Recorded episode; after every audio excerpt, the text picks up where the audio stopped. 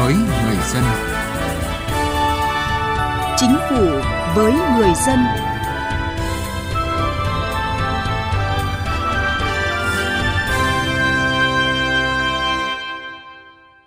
Thưa quý vị, thưa các bạn, Ban chỉ đạo cải cách hành chính của chính phủ vừa tổ chức hội nghị công bố chỉ số hài lòng về sự phục vụ hành chính năm 2021 và chỉ số cải cách hành chính năm 2021 của các bộ, cơ quan, ngang bộ, ủy ban nhân dân các tỉnh, thành phố trực thuộc trung ương.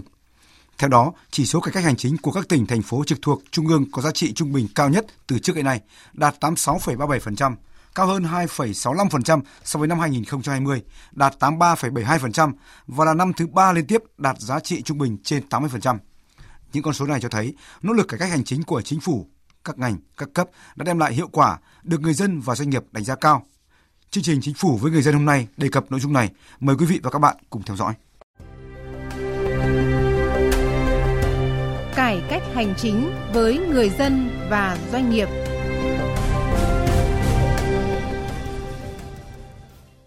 Thưa quý vị và các bạn, năm 2021 là năm đầu tiên thực hiện chương trình tổng thể cải cách hành chính nhà nước giai đoạn 2021-2030 theo nghị quyết số 76 của Chính phủ.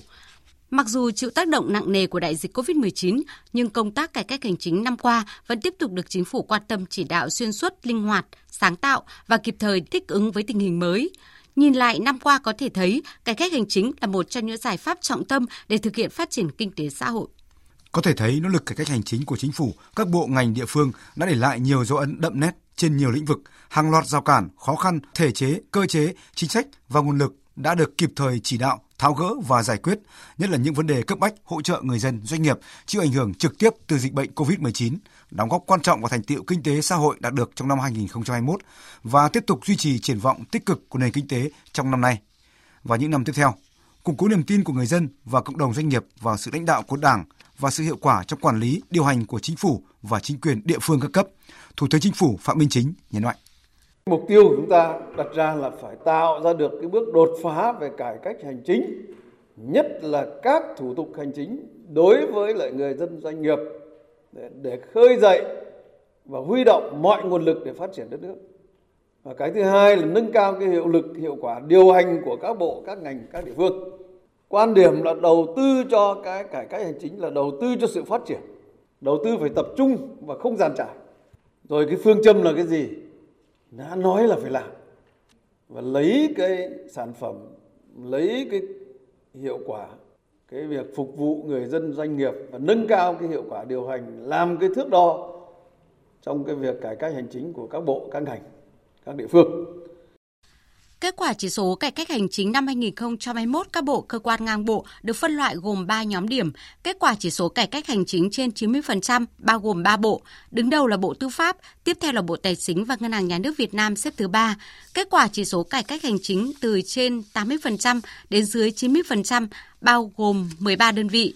Bộ Nội vụ, Bộ Ngoại giao, Bộ Tài nguyên và Môi trường, Bộ Lao động Thương binh và Xã hội, Bộ Xây dựng, Bộ Thông tin và Truyền thông, Bộ Giao thông Vận tải, Bộ Nông nghiệp và Phát triển Nông thôn, Bộ Kế hoạch và Đầu tư, Bộ Công Thương, Bộ Văn hóa Thể thao và Du lịch, Bộ Y tế và Bộ Giáo dục và Đào tạo.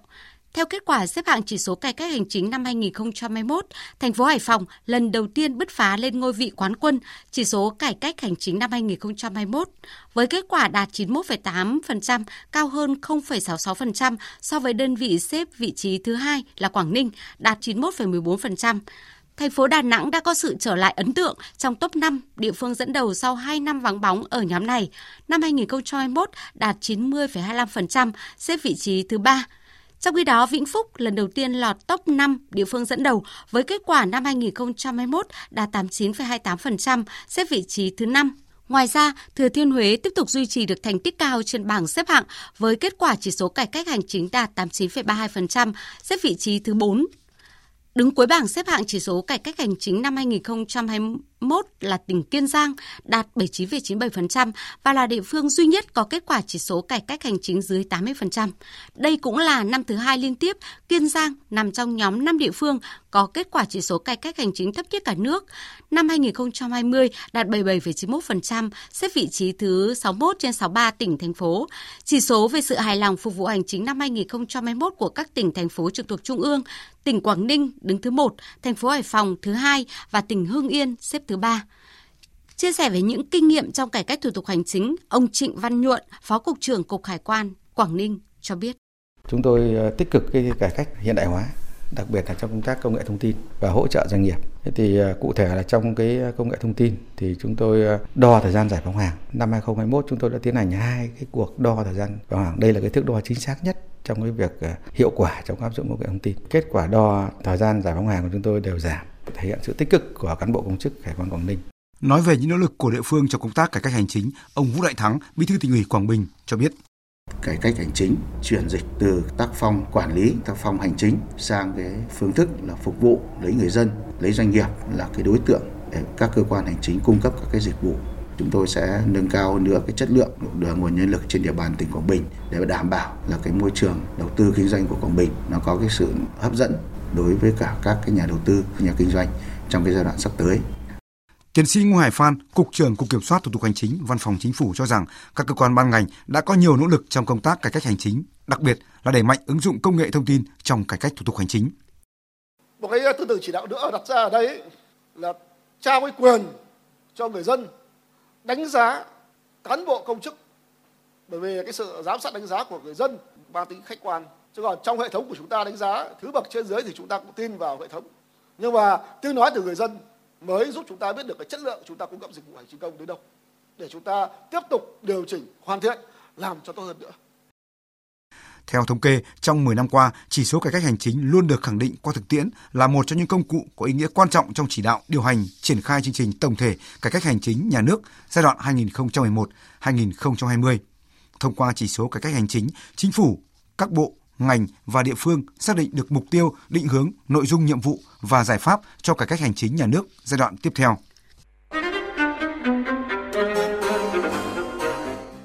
Thưa quý vị và các bạn, Hàng loạt kết quả khảo sát liên quan đến công tác cải cách hành chính được công bố trong thời gian qua đã nói lên những nỗ lực từ trung ương đến địa phương. Những nỗ lực đó trên thực tế đã có tác động tốt đến những giao dịch hành chính của người dân và doanh nghiệp. Tuy nhiên, có một thực tế là ở một góc nhìn khác, người dân doanh nghiệp vẫn chưa thực sự hài lòng đối với những dịch vụ mà họ trải nghiệm. Trước yêu cầu công nghiệp hóa hiện đại hóa, Đảng và nhà nước ta đã định hướng xây dựng và kiện toàn bộ máy chính quyền cơ sở ngày càng gọn nhẹ, tinh giản, hoạt động bước đầu đã đạt được hiệu quả nhất định về các lĩnh vực quản lý được giao.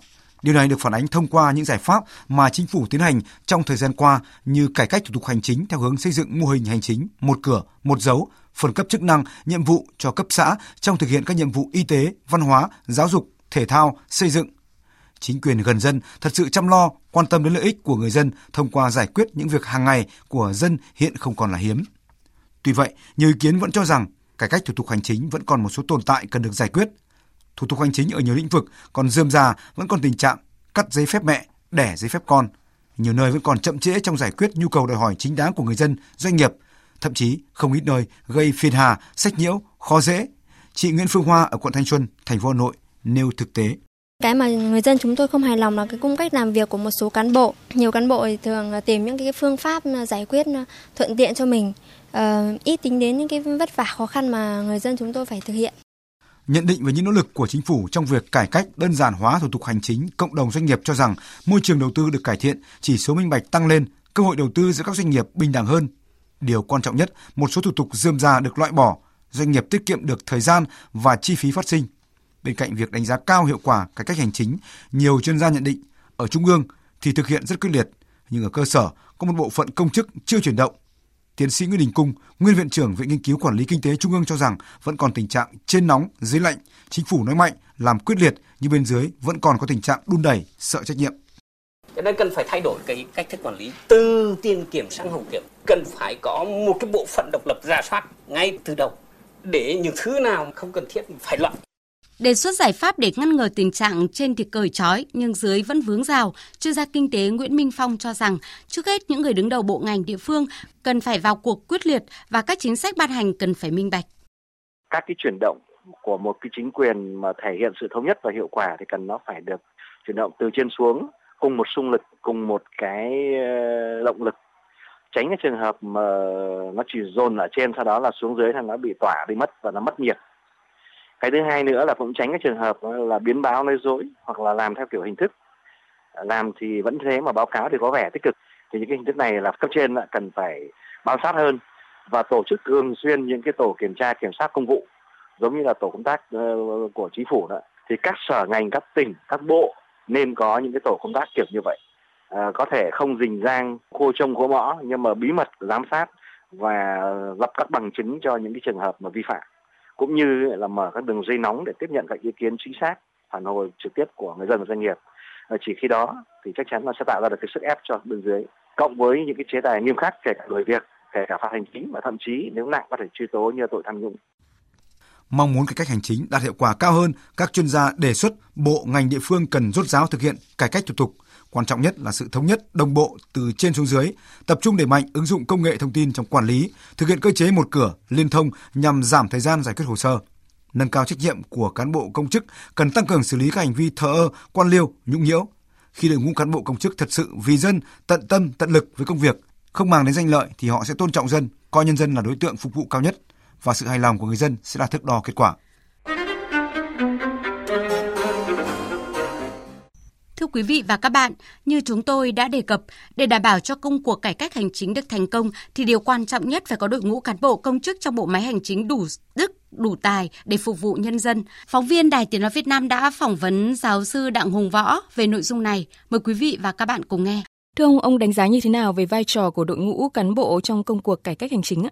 cán bộ thì chắc chắn là chung mà là có đạo đức kém thì sẽ gây ra những cái nhũng nhiễu trong quá trình thực hiện cải cách hành chính ừ, Ừ, có nhiều cách để người ta gây nhũng nhiễu. Ví dụ như cũng có thể là hỏi thêm những uh, giấy tờ mà trong uh, thủ tục là không có.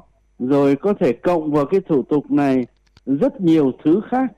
Trong đó chủ trương chung của nhà nước là đơn giản hóa là tạo ra cơ chế một cửa một cửa liên thông theo cái nghị định của chính phủ thế thì tất cả những cái đó tôi quy về chuyện là do đạo đức của cán bộ không tốt. Thành ra là dẫn đến những cái chuyện bôi ra nhiều loại giấy tờ.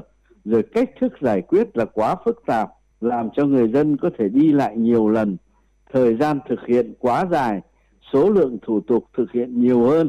Vâng, có ý kiến cho rằng là hiện nay dù năng lực đạo đức của công chức đã được nâng lên nhiều, song so với thực tế của quá trình đổi mới và yêu cầu của người dân thì à, vẫn còn nhiều bất cập. Vậy ông có bình luận gì về điều này? Chúng ta vẫn có rất nhiều cán bộ đã rơi vào vòng lao lý. Thì đặt câu hỏi ra tại sao cán bộ lại rơi vào vòng lao lý nhiều như thế? Đạo đức có vấn đề.